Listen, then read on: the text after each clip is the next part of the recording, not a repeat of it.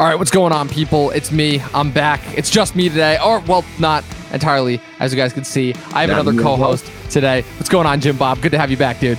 Yeah, I'm good, man. How are you doing today? I'm doing All good, yeah. It's funny because I had this bit planned with Chris where it's like the, the last time that we were on, well, the three of us were on, uh, it's funny because we were gonna do, it was more of like just to talk about Studio Ghibli in general, but then it kind of wasn't that. It kind of ended up turning into a conversation about Spirited Away, arguably their most popular movie.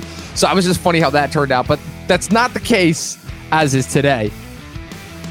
Okay, not a problem. So, um, so Prin- Princess Mononoke today. Yeah, we're covering Princess Mononoke, which I don't know what your thoughts are on this movie. I mean, well, we're obviously going to get into that, but Right. I, I mean, I've, I've never watched this movie before, and I already kind of have a bias towards movies that came out the year that I was born, which is 97, obviously, which is not a great year for movies to say the least. I'm just gonna get that right off the bat. Like we, you got a few gems that year because that's the year you got Boogie Nights that year. You got Good Will Hunting. You got LA Confidential, Men in Black, um, Con Air, Jackie Brown, Hercules. Few good ones, but for the most part, it's not the best year overall when it comes to movies. But Well, I want to think so now because I mean it was pretty much the year of like uh, pure '90s cheese. I mean, you said Yeah. Men in Black, and yeah, there's a lot of goofy stuff in that. I mean, have you seen how bad the CGI has aged over the years? Yeah, well, not to mention the fact that just like just the overall goofiness. If you just want to talk about it from a superhero standpoint, it's like Yeah. Batman and Robin, Spawn, and Steel all that year. I'm not Right. proud to say the least. I'm not proud. But what's interesting is that the other thing too is that like outside of Hercules, like there aren't that many like animated movies that are talked about. Like, because that was the whole thing with the '90s, right? Is the '90s you had like the one big Disney animated movie a year, and it's Yeah. not like now where it's like there's like three to four animated movies made a year now. There wasn't a whole lot of diversity. And Studio Ghibli, obviously, was still like kind of on the up and up. You know, like they had a pretty big commercial success with Nine, My Neighbor Totoro. But then this movie comes out in Japan and I don't, and, and literally, no joke, this movie was the highest grossing movie in Japan when it was, yeah. Yeah, when it was released, it became, it became the highest grossing film in Japan when it was released in 97. It held the domestic it held Japan's box office record for domestic films at least until Spirited Away was released. And so before we even get into the actual movie itself, I feel like that spells out a lot already. Oh, you're telling me. I mean, um, if you look back on a movie like uh, Prin- Prin- Princess Mononoke and some and the animation in particular, like that that can rival Disney if you ask me. I mean, Oh, so many absolutely. into it. And just the other day, I was watching um, the Seven Deadly Sins. If you've heard of that, I have. And uh, basically, Miyazaki, the sort of director, uh, if you watch if you watch scenes in Seven Deadly Sins, you'll see like a whole room full of people, right? And you'll only see like the first two people, like the main characters, having a conversation. They're the only ones that are moving. But if you look at this film, there's a whole room full of people, and it's like Miyazaki decided to animate every single character, even if it's just the slightest bit of movement, which makes it more realistic, if you ask me. before we even get into the actual plot, just again, so that like literally the thing that I wrote first when I wrote my review for this movie when I finished yesterday, it, there's a lot that's involved. Like Miyazaki does not go the the cheap route when it comes to animation at all. I think it's safe to say, but it's also like I said, it's a thing where obviously a lot of animation has always been regarded as like a kid's medium or forum per se, but obviously with his movies he uses them to get across a lot of very very mature themes. And the thing that I love is that in every frame of animation in all of the three of his movies that I've seen so far, because this is the third one that I've seen after Spirited Away and The Wind Rises. There is not a single minute where there is not some motion of activity, some little small detail, even in a scene where it's literally, like you said, just people sitting around talking or people just moving in a town square. There is detail put into like every single frame, and it's uncanny to witness. And yeah, No, I know what you mean. I mean, uh, uh, just watching it the other day. I mean, it's my first time watching it as well. Really. See, Yeah, yeah. That's, that's interesting because I feel like you would have watched it. You know, you'd be the Studio Ghibli guy and all. Oh, I know, yeah. Um, I don't know. I just never got around to it eventually, and I thought, you know what? Watching it just the other day, it's already a contender for probably the best animated film that I've ever seen in my entire life. I mean, there. Spirited Away was up there, but after seeing this and understanding what sort of you know, director Miyazaki is, well, I mean, while doing the podcast with you and Chris the other week, other month, sorry. Yeah, learn- no, trust I'll me, learn. time has be- time has become non-existent in today's day and age. You're excused for that. yeah. So, um, yeah, just I learned so much just from listening to you two talk, and I understand the deep messages that Miyazaki goes for now. and I noticed three extremely big ones in here. If you want to hear them. Oh, absolutely. Please do. Okay.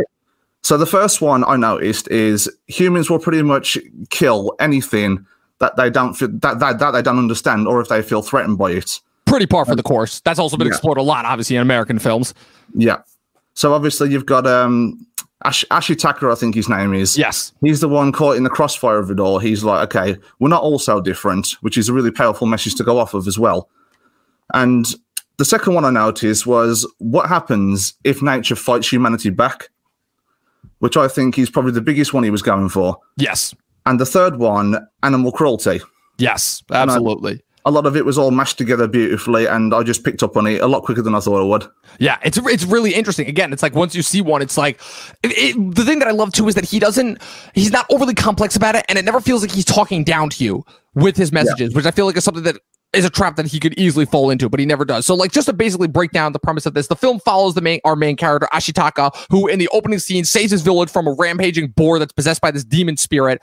Um, but as a result, he's touched by it. In the process, he's cursed, and now he has to go on this journey in order to find a way to lift the curse, and ends up stumbling into this feud that's going on between this human village, um, the Ironworks, run by this um what do you even call her? Like, uh, I, I guess like the lady of the village, like the ruler of the village, Lady Eboshi, who's in the Yeah. process fighting off samurai from the evil emperor of Japan, who kind of really isn't even a character. He's kind of just like ancillary off-screen forces and the forces of the forest, that being the multiple god animals that live in the forest. You know, you have the wolf tribe and the Princess Mononoke, who the odd thing is that, like, even though she's referred to as Princess Mononoke, it's not her actual name. The character's name is San, and also hmm. the boar tribe as well that resides in that forest. And he kind of, you kind of find him, he finds kind of finds himself caught in like this really interesting struggle between them that, as you pointed out, kind of touches and alludes to all those different messages. So, like I said, real quick before you get into, because I'm I'm really glad that you brought those messages up because again, Yeah. as we said, Miyazaki is a guy. He never makes a movie unless he is making it for a reason. And a couple on our last episode with Spirited Away, I dropped a couple of um a couple of Miyazaki quotes that he said when he was making this movie. So as you said, the central theme was environment, which was a big thing that he was trying to focus on. And the interesting thing is that the uh, critics Michelle J. Smith and Elizabeth Parsons said that the film makes heroes of outsiders and all identity, political, politic, yeah, politics categories I can read, and blurs the stereotypes that usually define such characters, you know, such as in the case of the Deer God's destruction of the forest. And that's something that I found really interesting because I'm really glad that you brought up the idea of humans um, killing everything that they touch because what I Yeah. found interesting about this movie that was kind of different from a few of these movies before, because like I said, it's a theme that's been tackled in a lot of American movies beforehand. You know, the idea of humans kind of being this inherent enemy to nature and constantly trying to conquer what it is that they don't understand. And as a result, like you kind of see them getting screwed over. But the thing that I've noticed is that, again, in a lot of those movies, it's usually always one sided, and nature is kind of like always just like an innocent bystander, you know, and as a result, Yeah. it's always the emphasis is put on the humans. But what I like that this movie did a little bit differently is this movie showed that wasn't really the case. Like, yeah, near the end, the humans were like getting a little bit prideful and a little bit big for their britches, but for the most part, they were really just conquering the forest so that they could like continue to expand and like protect what it is that they had because the ironworks was established as like one of the main strongholds that was resisting like the emperor you hmm. know the evil emperor's forces as he was like marching over the land and also it showed that like the forest gods they weren't all like fun and games either like they were all kind of about survival and they would obviously defend what was theirs but i kind of liked how there was like moral gray on both sides that's not, not Yeah. something that i usually see in these types of stories Yeah, that's what I was thinking as well, because there's kind of like a boundary between humans are really shitty people, yes and maybe they're not so bad at the same time, and it goes for the animals as well. And the fact that these animals are more are more human than animals, they've evolved over the years. I mean, a human would literally look at something like that in real life and think, "Oh, okay, that scares the shit out of me. I'm going to go kill it to to protect what's mine." And the animals are just thinking the same. So really, yeah, as you said, there's a boundary between the two of them, and no one's really the villain here. If you really, if you, if you really think about it, which Yeah. is, which is fascinating to me. Yeah, definitely. Like the whole thing is that obviously the Lady Eboshi character, she is very clearly the antagonist, but like when you meet her, you're like, she's actually she's kind of a badass. You know, she's leading like this rebel force. You see them, they're fending off these wolves that are attacking them. She's like instigated, she's like created like this whole new type of like weaponry system that she's included into the village that is like giving them like a fighting chance to look with the muskets and everything. And sh- just her character in general, like she's a total badass. Like she's got total control over everyone, but she's not like super fascist. She's like kind of relaxed. She's got a personality, but she also knows to throw down. And also kind of love how like just like you've got like the ancillary, like again, the side characters with how much detail Miyazaki puts in them, Yeah. with, like all the women of the village and how kind of like they've like kind of like got like a little bit of um of an ego now because like they're led by a woman. I actually found that really fascinating. The fact that you could have all of that detail in this movie and they never once draw attention to it. I really, really appreciated that. And it really kind of killed me when you saw Eboshi like kind of giving way to those spies at the end and saying, Oh, we gotta kill the deer god, you know, we gotta prove ourselves. And I'm like, no, don't do that. You're such a compelling character. I like Yeah. you. Why? And I really like that other thing too is how I like how that factored into like um I gotta make sure I pronounce this right because it is I I um, Ashitaka, that's right. Ashitaka struggle is I like how I, I, I like how every person that met Ashitaka, they just kind of respected him, even if he wasn't necessarily on their side. Like as soon as he came back to the villagers at the end in order to try and like save the day and everything, like all the villagers were just like automatically for him, even though like the spies didn't necessarily like him. Literally to the point where the villagers ended up ganging up on the spies and ended up like helping him free the one wolf so that they could go and find Lady Eboshi before she killed the deer god. Now, uh, besides obviously the incredible statements on nature and obviously it being unlike uh, you know, most types of movies like this, obviously with the whole nature struggle. Another big thing that I noticed is that obviously it's kind of impossible to talk about any movie that's made in Japan without referencing, of course, the great Akira Kurosawa. I don't remember if I mentioned him specifically on the last episode that we had, but I can't remember, but yeah, go, uh, go ahead. but what I found really interesting is that, again, so far, the thing that I've liked about each of Miyazaki's movies that I've seen so far is that each one of them are different. You know, Wind Rises is kind of a traditional biopic with a little bit of surrealism in it. Spirited Away is an 80s dark fantasy. But this movie to me was like probably, the, and I, I don't know if this was Miyazaki's intention or if it was just like a subconscious choice or like he was just doing it and it just happened to turn out this way. This was the most I found him kind of emulating. That's the word I'm going to use here, Kurosawa, because like the wide sweeping landscapes, the kind of kind of traditional hero struggle, you know, almost like the western-esque backdrop, you know, of like this small village having to fend off this larger force. That comes right out of Magnificent Seven, you know? So I just was wondering, like, if you kind of got that sense the way that I did. Yeah, I did actually. And um, another, uh, another thing it kind of reminds me of as well. Okay, the movie Pocahontas. This is back onto the D- uh, sub- subject of Disney. Right. Basically, uh, Po- Pocahontas is about the British who want to take over the Native Americans' land, and that this movie kind of reminded me of that as well. It's Yeah. kind of like these humans want to take over, you know, you know, the animals' land because it's all landscape, and people will just destroy landscape to build whatever the hell they want. And I just got Pocahontas vibes from it. It was really interesting. Yeah, definitely. But I think the I think the reason why I go with Kurosawa specifically, like I've seen a hmm. couple of movies. I've seen Rashomon and I've seen Throne of Blood.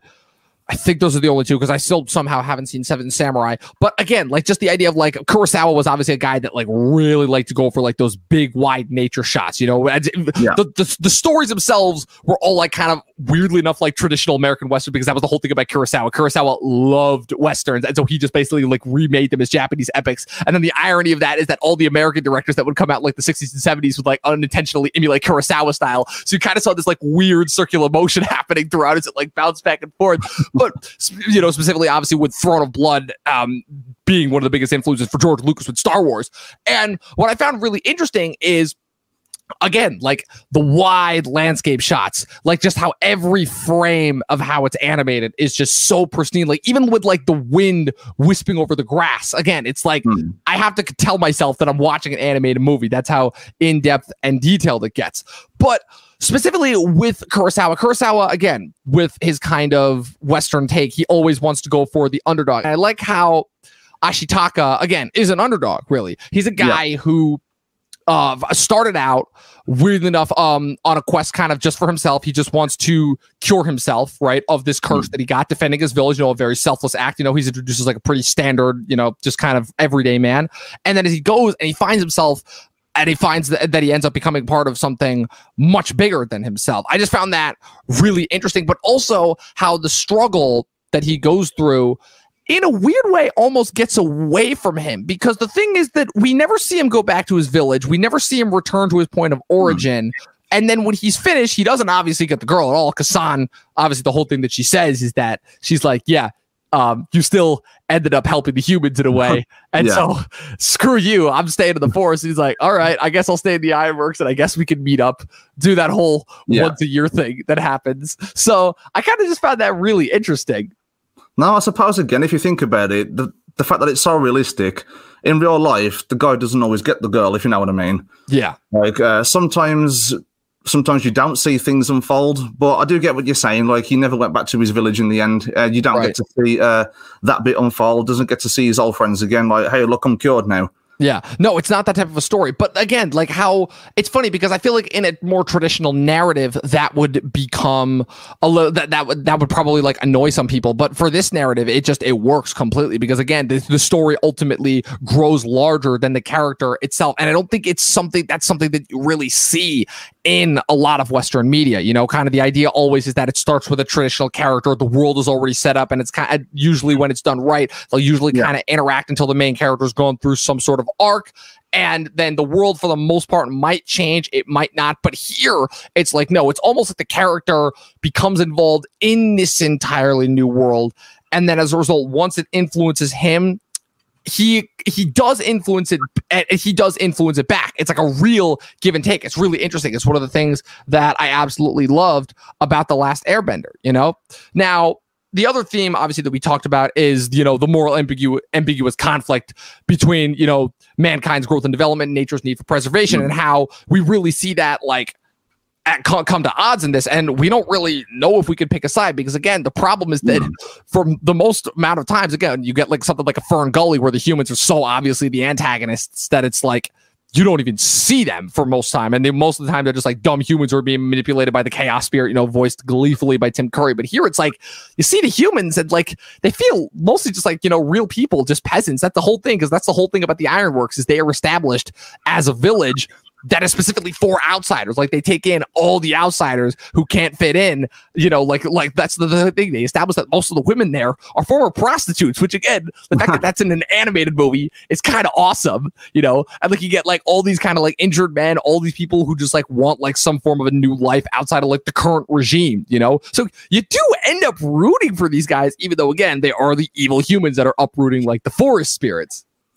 Yeah, so you're kind of like toss and turn between who exactly do you root for? Like, do I follow these humans who aren't all that bad? They just want to make a life for themselves, or do, or do I or do, or do I side with these animals who are clearly getting like their home teared down, Right. but have like bad bad and good motives on both sides? Right. Yeah. And specifically with the That's to me. Yeah, but specifically with the animals too. Like I like I just I mean, you want to talk about some great designs. I mean, again, we, Oh, we yeah, talked back and forth about the animation, but like specifically like I love how like you to get the different creatures of the woods and you know like how they kind of have their own hierarchy that they've evolved. You know, obviously with the wolves, it's the hunters, you know, but and the boars, they're pri- primarily the herbivores, you know. That's kind of like why to me it's like really depressing when you see that they're the primary fighting force and that they just get blown to smithereens when they fight. It Oh yeah, like, maybe, like tragic, man. yeah, it's it's it's one of those situations where you kind of see it's like you see the the the kind of the renegade rebel force and you're rooting for them to win because they're the underdog, but then you see what they're up against and you kind of just feel bad for them because you're like, oh, they're not winning, not at all,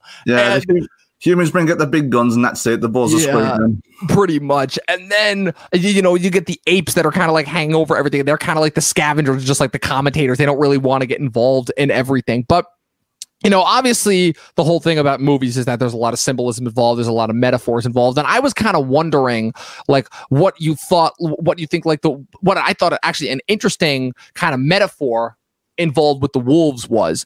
It's something that I didn't kind of realize at first, but as I was watching the movie more, I kind of saw this where the three wolves, I believe they established are the last of the wolf tribe because we don't see any Yeah. other wolves in the movie. And they, though it's never mentioned, correct me if I'm wrong, but like I'm pretty sure that like they are the last of their kind, right? Yeah, I mean, there was no other walls in the entire film, uh, of what I know anyway, and I would have read up about it. There's nothing that mentions anymore, so I'm, I think you're right, just the three of them. Right. So what, what was interesting to me, and I was wondering if, again, because usually you see American films usually pull out influences from foreign films. You know, very rarely do we see foreign films pull from American films. But what I, my first thought that I went to, and it's funny because I'm really not the biggest fan of this movie, but I thought that this stance really stood out to me the most is The Last of the Mohicans. Have you ever seen that one? I haven't now. Okay, so it's a Michael Mann film. Again, Michael Mann had one of the most legendary runs in the 90s ever. He had Last of the Mohicans in 92, Heat in 95, um, The Insider in 99, and one other in 97 that I'm totally forgetting, and I'm to it's gonna kill me when I when I actually remember what it is. But um, yeah, Michael Mann, really really great '90s director. And Last of the Mohicans is interesting because it's based on a book where it's it's set during the American Revolution, and the last three of this one Native American tribe have to protect these um what's it called uh, you know, these white colonists from a rival yeah. Native American tribe that wants to see them dead. But the whole thing about it is that it's only technically two of them that are you know, in this Mohican tribe. The one of them is actually played by Daniel Day Lewis. He's the main character of them, and he's actually adopted because he was adopted by them when he was a baby. But they are now like the last of their kind, you know. And at the end of the movie, you see the one of them, which is actually the son. You know, it's it's three of them. You know, it's a dad, and then you have his biological son. They're the last of the Mohicans, and then you have Daniel Day Lewis, who's the adopted one. And at the end, you see the son actually die and so by that time, the dad is now the official last of the Mohicans. And I found that really as kind of like a weird interesting comparison slash metaphor here where the thing with the wolves is that I kind of find this like really interesting relationship that this girl has formed because supposedly again you know you have to assume it based on what's presented to you but these three wolves are the last of their kind. And when the lead the mother wolf dies when you know the lead boar um Okkoto right? That's its name Okkoto i think yeah, yeah. uh becomes consumed by a demon and it kind of sacrifices itself knowing that it's like on the last of its legs you know in order to try and save San when she becomes consumed by the demon and everything. And I found something like really interesting and cathartic how like when you see the two wolves with them, they're truly the last of their kind. And I'm like, oh wow. And that's before we even get into the finale with the deer god and everything. And I wonder, yeah. and obviously what that symbolizes, because that's obviously just like nature coming back to bite humanity in its ass. but I was wondering if you kind of like what kind of like metaphors and allusions you picked up on there as far as like, you know, like what you know wh- when should we become aware like when does the line cross obviously between like um what's called industrialism versus preserving what should be preserved you know because obviously hmm. most of the time we assume it's we just keep barreling forward full steam ahead with no repercussion of the actions but we don't realize that oh we're kind of destroying these sacred things that yeah. If we're not careful, we'll never come back, you know? And most people kind of take that for granted, especially here in America. Like here in America, like we don't care, you know? Oh, I think it's just as bad, just as bad over here in the UK. Um, the one thing I did notice actually, the fact that there's only these these three walls. Do you think that the three walls maybe adopted Princess Mononoke as as as their own and claimed her to be the daughter? Right. Generally, because there was like three of them, and they were like, okay, you know, just something like that.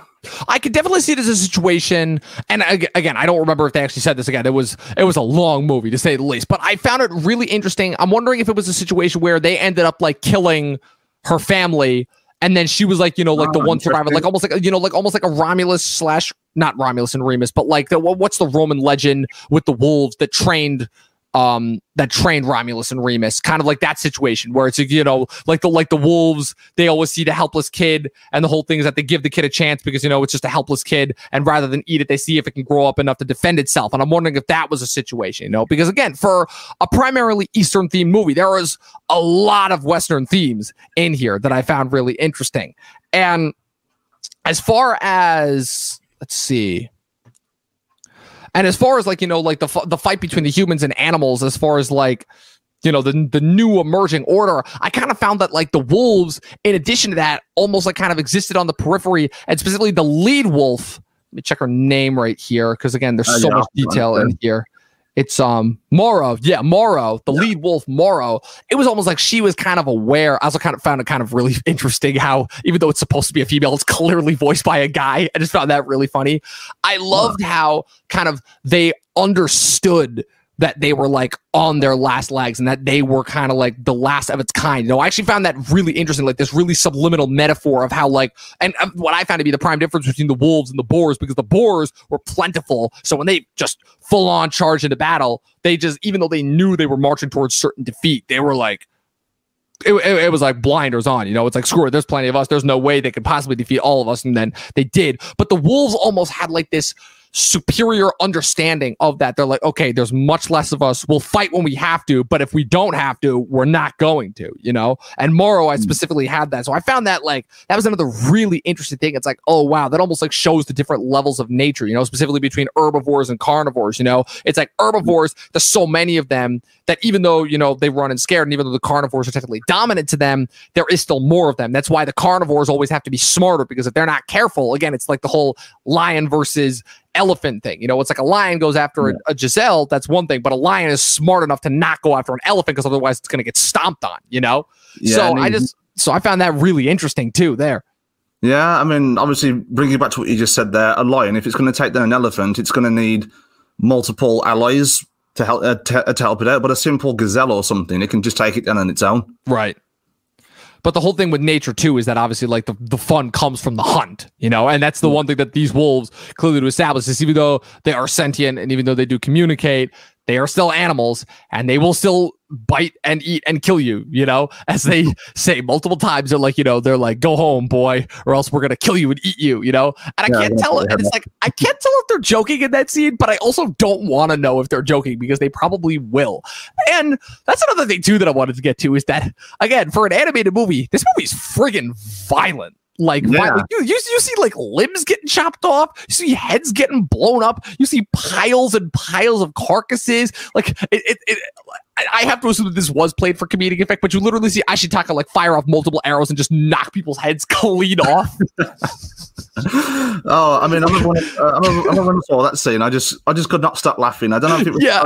something, some kind of serious, epic, uh, dramatic scene, but I, I, the arrow decapitate the guy's head. I just, I just lost it. It kind of does take you out of the scene just a little bit, but I did yeah, like every time I saw that, I'm like, oh wow, this movie's not messing around. And what's funny is that for this, for when I was when I was watching this movie the second day, I was watching a couple scenes with with my niece who's two, and again, she can usually only focus for. Well, that, that's the thing. See, it's funny. Again, right. this is how I'm not irresponsible. I'm gonna come around on that. Is that she's two, so she can usually only focus for like up 10 minutes at a time and then just wanders off and does something else. But I was very carefully making sure I'm like, okay, no limb decapitation or anything in these scenes.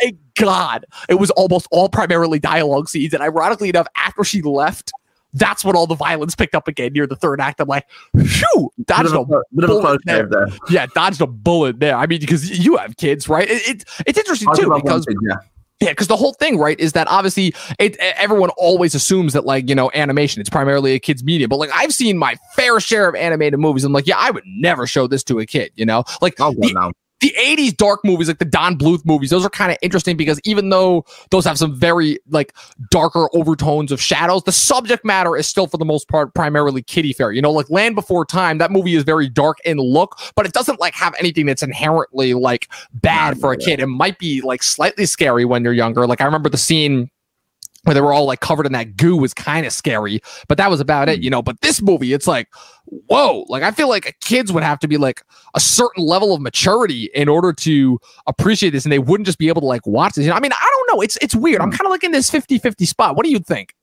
I don't know, really, because um, one question I do have for you actually. Okay, you know the uh, you know the film Watership Down. Yes. That's basically one of the most violent things I've ever seen in animation. Right. Had like a um, a universal rating. Yeah. This one, as far as I'm concerned, has a PG rating.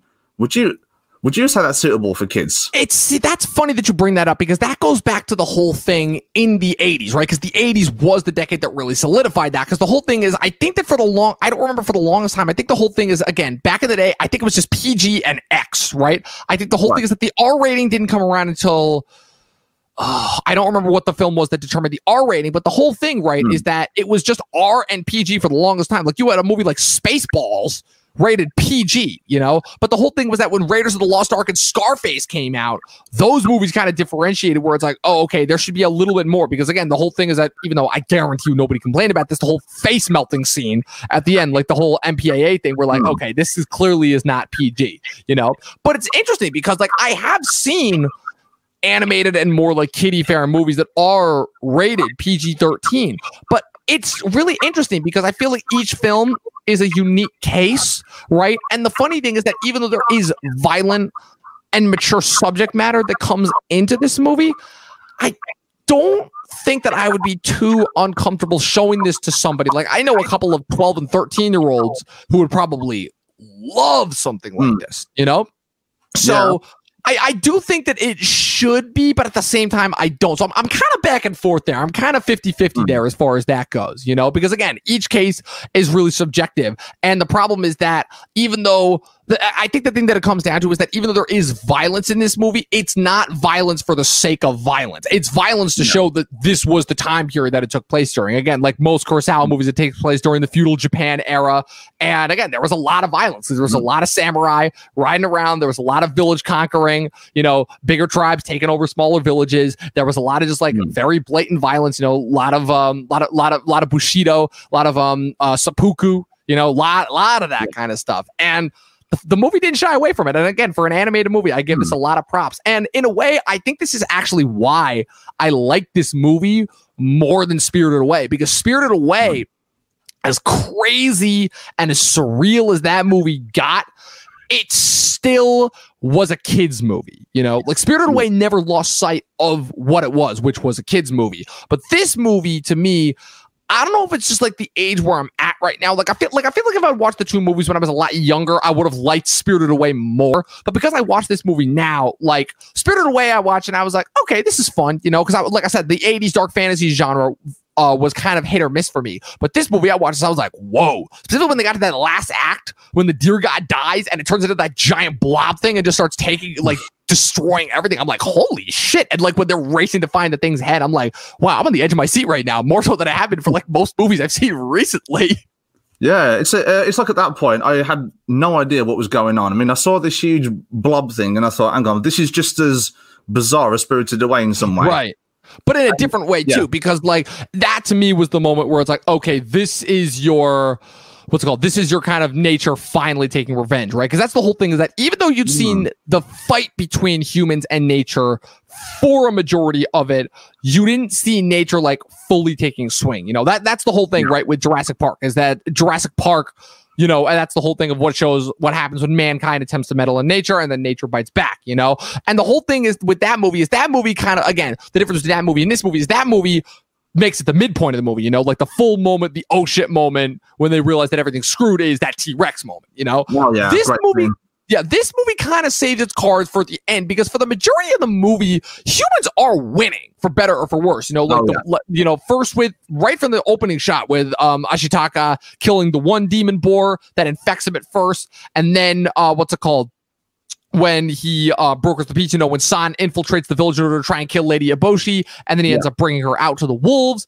And then when um, what's it called? And then obviously when the boars attack and everything, like the humans are winning, and they mess the, and they mess the animals up pretty badly. But it's not until Eboshi makes the one fatal mistake and kills the deer god right when it's in its weird rejuvenation stage. And that's the whole thing is that the deer god is both the harbinger of life and death. And I find it funny that even though the animals are technically gods too, they don't really understand that. Like the boars go to like when Okkoto Okkoto is like very very grievously injured right before it becomes a demon and is going towards the deer god with the hope that it'll resurrect his race even though he's like so hmm. clearly delirious that it's like dude you clearly don't understand that that's not how this works. And then the deer god comes and almost like puts it out of his mercy which is just like such a bleak scene in context but it's still so beautiful to watch because it's so beautifully animated. And then when it's like extending its neck upwards and Eboshi shoots it and I'm kind of hoping it's like, yes, she's missed. And then the head, and then like the head explodes, and you see the bubble come out. I'm like, Yeah, that. oh no! Like I was hoping- rooting for the blob at I was hoping. yeah, it's like you're actually rooting for the blob at this point. You actually want it to stop all these people. Kind of, but like, no, yeah. but again, it's with continuing with this movie's moral areas where it's like, in theory, you're hoping you're like, yes, come on, nature, come out and fuck off, fuck over all these humans. But then you see what the blob actually does, and the blob is again, it, at that point, it's just like it's the whole thing of right, like without consciousness, just pure unmoving force, which is that it's almost like the Terminator in a sense. You know, it doesn't really have thought or feeling. It doesn't care about anything. It's no longer a force of benevolence. It's just a force of destruction. You know, it's kind of like the opposite side of that coin. And when you see it moving out and just destroying and consuming everything, you know, we're talking the forest, the humans, everything, like everyone's running away from it. You know, it's almost kind of like in a weird way, kind of like once and again, this is a really bad movie, but bear with me because I feel like this example does work. Um, what's it called? Once Phoenix is officially unleashed at the end of Dark Phoenix, uh, not Dark Phoenix, yeah. not that one. Uh, X Men: The Last Stand, and she's just destroying everything in her path humans mutants it doesn't matter you know and the sad part is that again you see the residents of the ironworks and again it's not eboshi or the spies or any of the people that directly attacked it it's just like the regular people who were just defending mm. themselves and just want a place to live and you see all of them are about to get utterly demolished and you realize yeah. oh wait oh, there are no good or bad guys here. Like that stuff, I'm like, wow, that's a lot of stuff right there. Yeah, it's pretty much you know demolish whatever's in your way at that point. It's like th- you know, throughout the entire film, as you, um, as you said before, the uh, the humans are winning. They're using all these different guns that they've invented, all these bombs in their arsenal, and then at the end, nature's like, you know what? Fuck it, I've got a much bigger weapon in my arsenal. Yeah, and and, and here it is. You're all screwed now. Especially again, it's like once it's it's it's almost like once they remove the head, it's like the symbolic. It's like symbolically, it's like okay, I you've removed like the filter. Now you're just like yeah, just utter, utter destruction. Yeah. It's like you just destroyed the only thing that was holding back the thing that would literally, you know, destroy you completely, you know? And I don't know, like what, like, I don't know. Maybe this is just because like I've, I've seen this before, so this might be me nitpicking. But what is it with them using black ooze to symbolize like death and destruction? Because I'm like, because I'm like, did, did you kind of rip that off from Ferngully? Because Ferngully did the exact same thing with Hexxus. You know, like the like the like the evil like forest eater demon. You know, yeah. like, I, I like this movie a lot more than Ferngully, but like it's kind of hard to miss the similarities there as far as that goes. I know. Since I've never seen that film, um, the only thing which I was picturing throughout the entire thing was like like it was it was like a venom symbiote for some reason. That's what was running through my head. Kind of, yeah. Evil. yeah, yeah, the, yeah, but anyway. So yeah, the thing about the venom symbiote is that it's kind of just like it, it just wants a host. It's it's just like the Venom symbiote is just the Venom symbiote is like a desperate is like a desperate person. It just wants some eh, eh, looking for a relationship. It just wants somebody else to latch onto. This is just like, oh man, I'm trying to think of like a good thing to compare it to. Just like that thing just like destroys everything regardless of what's in its path. I guess I guess this is kind of like I, I kind of guess like it's that unstoppable force metaphor that the Joker uses in the Dark Knight. That's probably because that's like the only thing that I could think of as far as that goes. And I found that and I found that really interesting because again, it continues with Miyazaki's overall exploration of kind of using these very heightened, fantastical ideas, but keeping them on a very grounded level. It's what he did so well with Spirited Away. It didn't happen as much in The Wind Rises because The Wind Rises was for the most part like a straight biopic. It just had like a few surrealism edges, like with mm. the hmm. dreams and stuff. But again, I'm, I'm going to be very interested to see how that continues throughout the rest of his filmography. You know, with films, obviously, like I, I want to hit Howl's Moving Castle. I know Grave of the Fireflies and Kiki's Delivery Service are also big ones. Are there other ones that you could think of off the top of your head that you know of? I I have no idea now. Like my mind's gone a bit blank. Yeah, it's kind of hard. But um there's a few other themes that I just want to talk about. Oh, so this is interesting. So, obviously the theme of duality being a pretty pretty prevalent theme, you know, the duality and then obviously um what's called the difference between individualism and social conformity. Those are two huge things, you know, specifically you see that easily with San and Eboshi. You know, the whole thing is San is very very individualistic to the point where she often lets like you know, like rational minded thought, like rationality just go out the window and are just her blind vendetta against Eboshi, who she clearly doesn't realize just like has this responsibility to look after the people in her town. But also the idea of duality where you have this Eboshi character where, again, to me, part of the charm of her is that even though what's it called, even though she what she's doing is wrong, in a way she kind of doesn't really understand in a way what just the amount of harm that she is causing to this because again her only focus is the residents of her village you know? And i yeah. found that really fascinating. Again it's what makes to me eboshi like just a really fascinating character and not just like a generic antagonist you know? If anything it kind of mm. made me even more sad when she took the shot at the deer god. I'm like no don't. You're you're so much better than this eboshi you're so much better than this yeah, you just want one, one, one redeeming quality. And when she decapitates the spirit god's head, it's like, nah, that's out, that's out the window. But yeah. a question I do have for you as well. Um, of what we talked about through this, throughout this entire thing, like who do, who do you root for, the humans or the animals? Oh do you man! That, do you think that the do you, do you think that the spirit of the forest symbolizes that both of them are not very different? Because if you look at the spirit's face, it's kind of like a human face with like a deer sort of body. So I'm just curious to know your thoughts on that oh, one. that's a good pull. That's a good pull because oh my god, I wasn't even thinking about that too. That's a crazy thing because literally, you know what? It's funny? Oh my, I should have known that too because the whole thing with me when I saw that I was like, what is up with that deer's face? But I thought it was interesting too. And I don't know if you picked up on this, like when you had like the regular, like the close-ups of the deer's face, like looking at it like this, like symmetrically head on, it looked kind of flat. But then when you saw the shot from the side, it kind of looked more extended and animalistic. And that was definitely yeah. an intentional choice, like kind of showing the different size between humans and animals, and like showing that you know they're not that different. But that's really, really interesting that you pointed that out because yeah is the answer to that question like it's yeah. the whole it's the whole underlying theme of the movie is the idea that because humans that that's the whole thing that we've talked about a lot is that because humans are not actually that different from animals the whole thing is that but they're just kind of slightly more elevated because they've reached this level of cognitive thinking that animals just didn't, you know, just based on evolution, you know. But that's so interesting and fascinating that you bring that up. Wow. Like yeah. I feel like Joe Rogan right now, just no response. Is just like, wow, you hit the nail on the freaking head right there. I think you just solved like the entire theme of the movie. Oh, you reckon? uh, yeah, I do reckon. I think I deserve man points for that one. Yeah, definitely.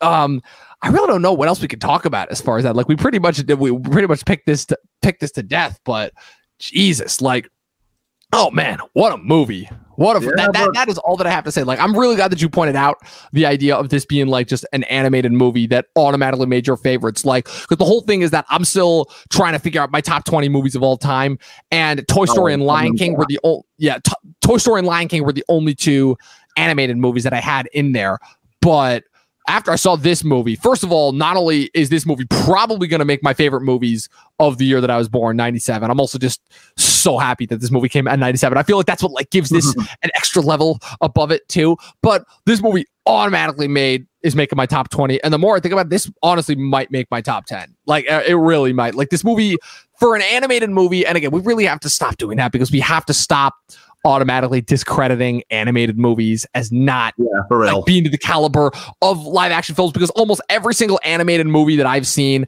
has been on the caliber of live action films if not more and there's a and there's a reason for that you know it just it, it, it has a level of thought and creativity that is put into the stories that i just don't see from live action and again may, may, maybe you can help me out with this because this is kind of the last thing that i wanted to get into is okay. Why is it that for a medium where you know that your your brain recognizes that it is watching drawings or or, or CG animation or you know whatever the, whatever the animated for you know stop motion is usually easier to get across because at the very least your brain can register that you're watching actual objects moving. How is it that they're able to sell stories that are sometimes more legitimately humane than actual like human stories about like real hmm. human characters you know? Is it the is it the whole person is it the whole personification angle? Is that it you know us transcribing human traits to these inhumane objects? I was about to say that, yeah, because if you really think about it, someone in a room sat there with a pencil and paper, and they're like, okay, if I'm going to make this as real and humane as possible, I've got to put some real work into this and it's a lot fast and, and it's a lot faster just to write a script and get someone just to read it out to you like make, make them wear a costume and stuff. But to do that if you want to make it as real and as good as possible you need to put the time and effort into it. So yeah i think you're right yeah, just because I like, I, am obviously again, I'm a huge proponent of animated movies. I found that like as I've gotten older, again, I'm wearing a freaking Lion King shirt. Ironically enough, I finally actually oh, wore the right yeah. shirt for the right occasion.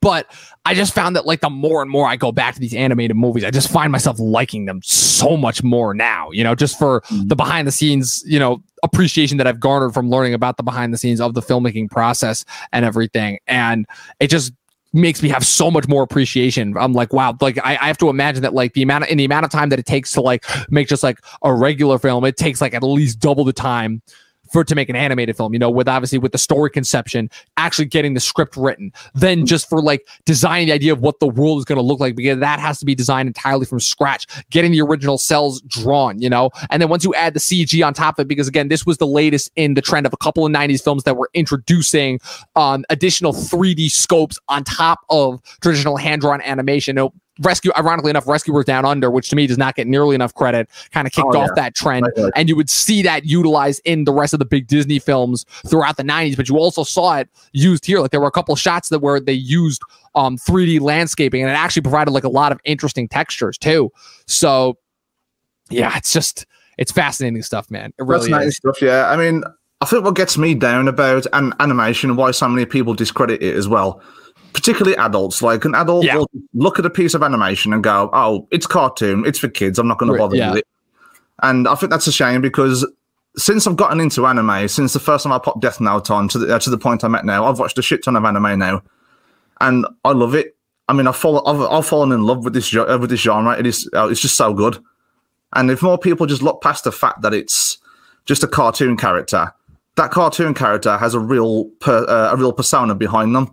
And I think if more people see that, then then the studio could grow even more. because the whole thing is that with, with with the idea of seeing a regular person, you know, it's obviously the person has to make you fall in love with the character, but it's already kind of that much easier because at the very least, even if you don't like the person, your brain still registers that it's a real life person. When you're watching an animated character, your brain has to just from like what the brain does in its perception of art and media, your brain has to do double the work just to convince itself that you're watching a real person. And the fact that these characters usually so seamlessly, even though there's usually, you know, human voices coming out of it, you still Yeah.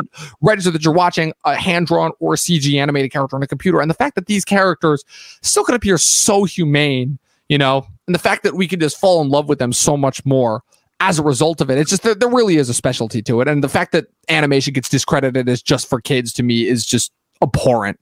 I'm going to use that word abhorrent. Yeah. Well, But, uh, point, yeah. Yeah. But this has been a great conversation. But uh, so yeah, just to wrap it up, because we kind of got away from it a little bit. Yeah, Princess Mononoke is an absolutely perfect film. To quote myself in my review f- that I wrote for it last night, uh, the Miyazaki streak of perfection continues. With The Wind Rises, Miyazaki told a perfect animated biopic with a dash of surrealism. With Spirited Away, he did his best take on an 80s dark fantasy. And in this film, he does his best take on a Kurosawa film with a fantasy twist. But it is just unbelievable. It's got some of the most jaw-dropping animation I've ever seen. It statements on the plight between humans and nature is actually add something new to the conversation with what I thought was a kind of tired out and oh, it's quite frankly overdone story that really had nothing left to offer. And the fact that this actually gave me something new to offer was impressive enough. I love the characters. All of the characters too, like every single one. Like I don't think there was a single character in this movie that I didn't like. Yeah, they're all Um. Yeah, and just yeah, this this is a perfect movie. I'm gonna say it. Yeah, this is an absolutely perfect movie, and uh, this is five stars for me. Absolutely.